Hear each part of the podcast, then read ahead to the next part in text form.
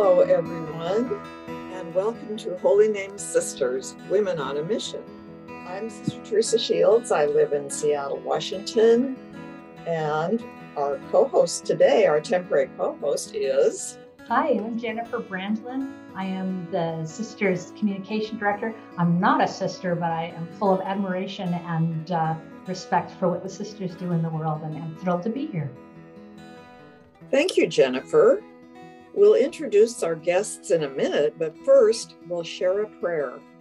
This prayer from the beatification of our foundress, Mother Marie Rose Durocher.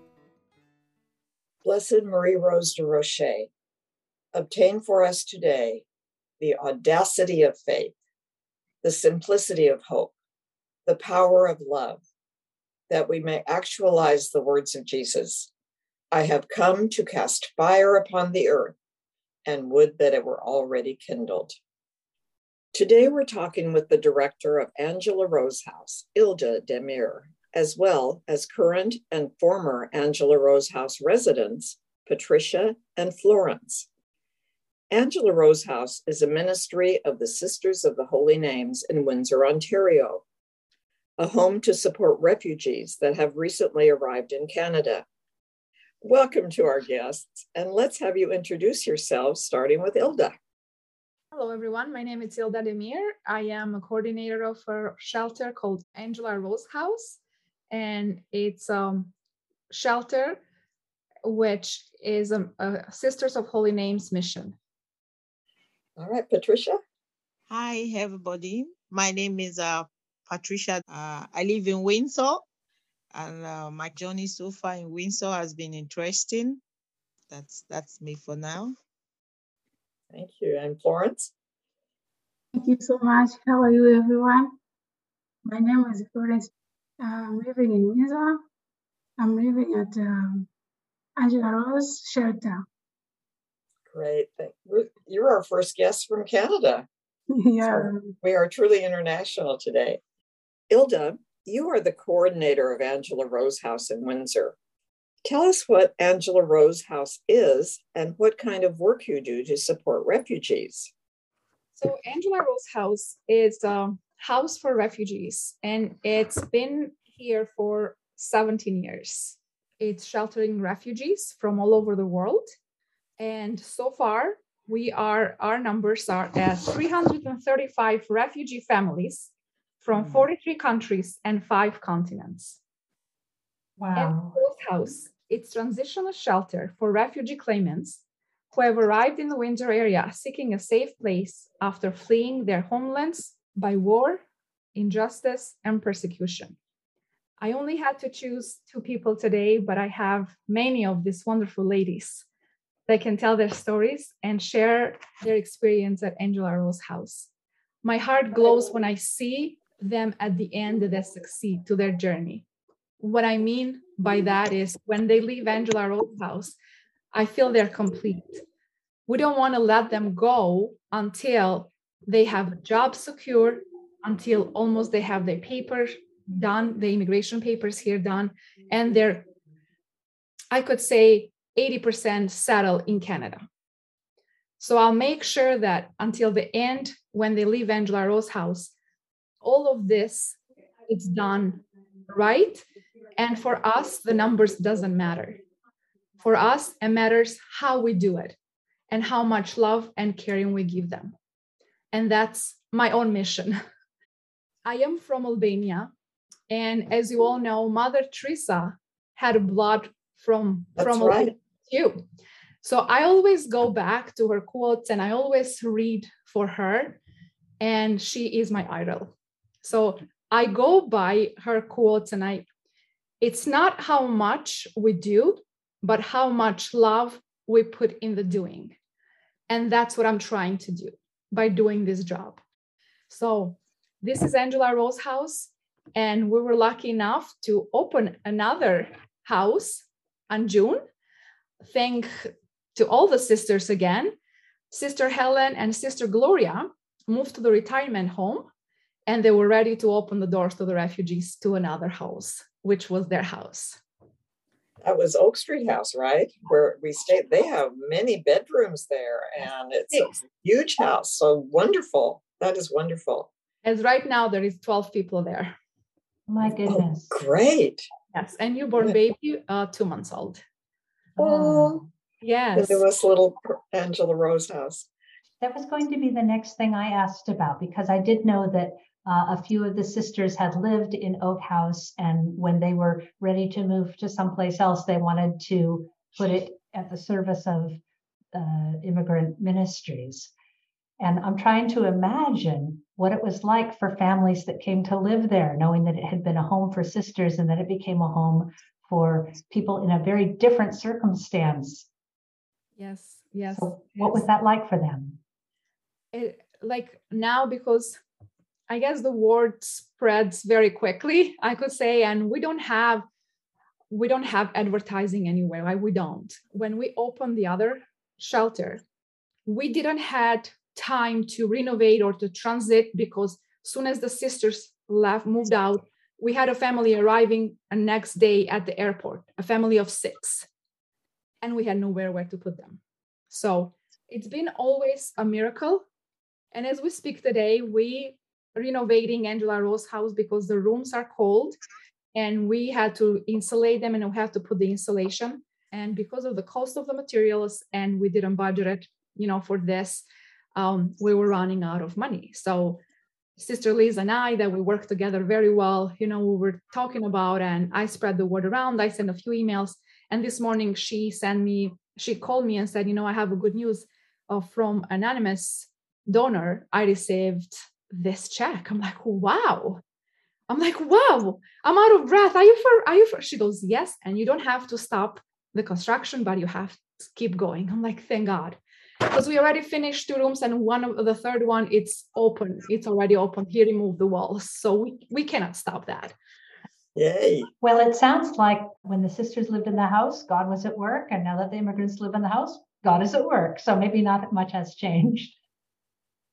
I have a real curiosity, uh, Florence, when Ilda told us what it's like when she's answering the phone from uh, with, to learn about needs of immigrants who are arriving. What was it like for you when you first had contact with Angela Rose House? How did that happen? Uh, you mean how did I come here? Yes. Uh, I came here in uh, uh, January 2021. It was in uh, uh, Corona. So I was, the first I was in uh, quarantine. and after uh, the people who um, I have uh, people. I had a people who took me from there. I stayed with them for two weeks. Then after two weeks, I I came here. Good. Good. Yes. So from that day until now, I'm here. I'm very happy because this home is, uh, I'm sure I can say, is, uh, So you feel safe. yeah, very safe. Good. Good. And, and you, you are a student now, is that right? Yeah, I am um, taking English. You sound so calm. Those are such big changes. I can't even imagine going through them. And uh, uh, I just wanted to add, Florence is from Tanzania. I don't know if she mentioned that. Yes, and uh, she is she's an amazing woman. What she had gone through, she is an inspiration here at Angela Rose House, which makes me to look back and see um, how hard it is when the newcomer comes here. I have been in their shoes myself here and 13 years ago, but I was lucky enough to have my sister here and I didn't have to, to, to go to the shelter. But everything else I experienced as a refugee. So I try to, again, I go back and I say, like, I try to help them as, and they become a, a part of my family. Anything that I will do for a family member of mine, I'll, I, I'll do for them no matter what.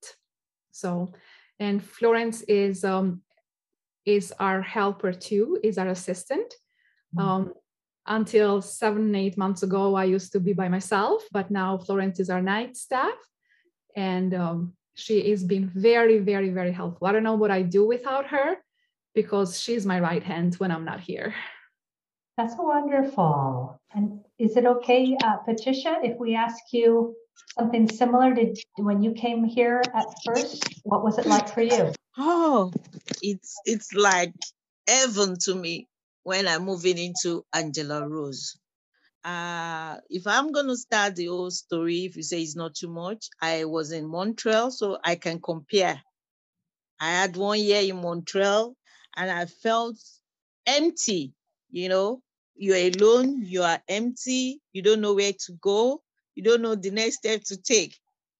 But when I summoned the courage to move further, I don't even know anybody in Windsor, but a friend just gave me some names that why don't you call this place? Why don't you call this place? Which I did.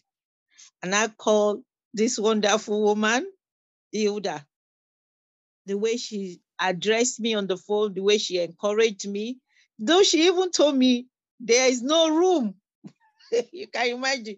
She said, Oh, I'm sorry, there's no room right now. Uh, but despite the fact she do not have the room, she won't just let me go.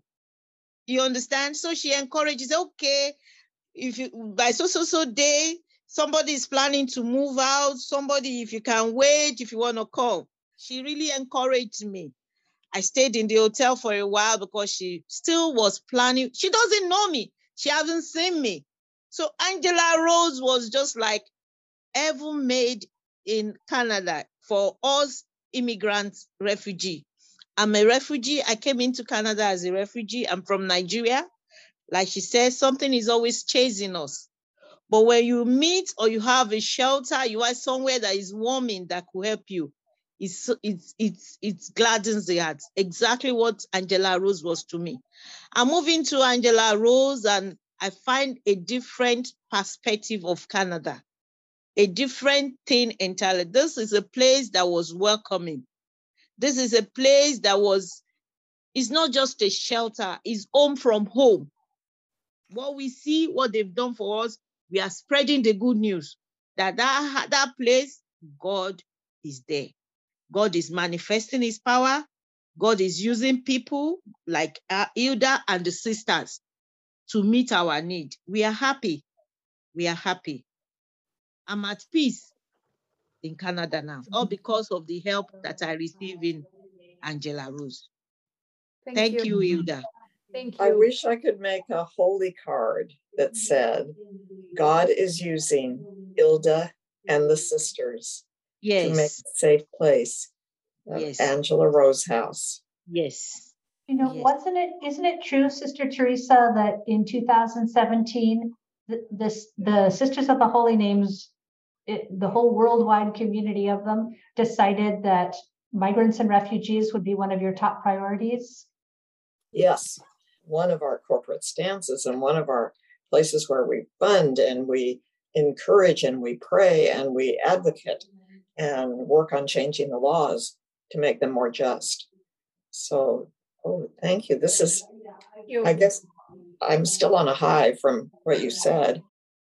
I'd like to ask each one of you what has been, I think we've heard from Hilda some of her challenges, but how about you, Florence and Patricia, that maybe once you once you got here, what has been a, a challenge for you that you need to work on, or maybe it's uh, a little thing, maybe it's a big thing.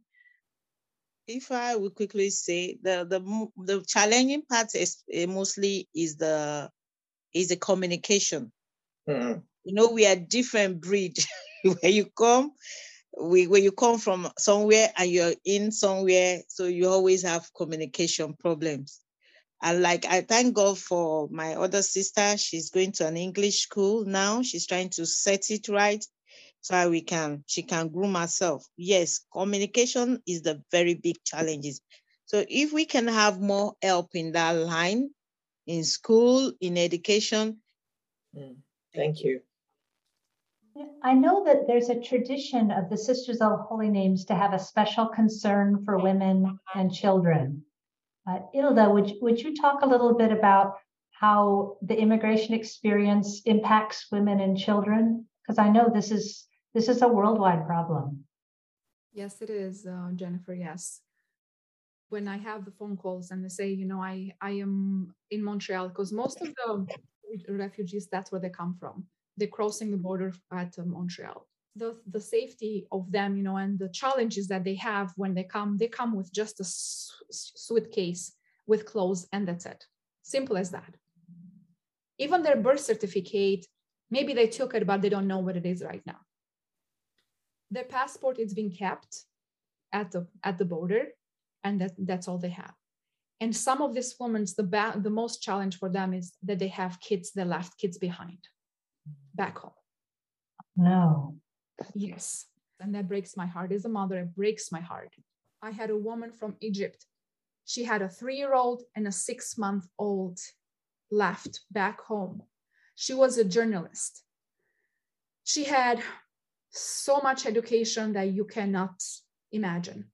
And every morning when I used to come, when I used to come at work, and this has been three years ago, I used to see her in the living room watching TV. It was seven, eight o'clock in the morning, crying because she just spoke talking with her child and she was breastfeeding and she left him. And what do I do in those moments when she came here and she will still have milk, producing milk? what are the words to say to this mother okay it's just like and she was like i have everything. I have all the proof. What do i do now with the government? And i'm like i'm sorry. It's just the time. It's so many people that they need help in this country. It's the system that it's very slow. It's the system that it's very slow and that it's nothing we can do. And we're lucky enough and she was lucky enough that in one year she had her papers proved and she was able to go and see and bring her babies. Yes.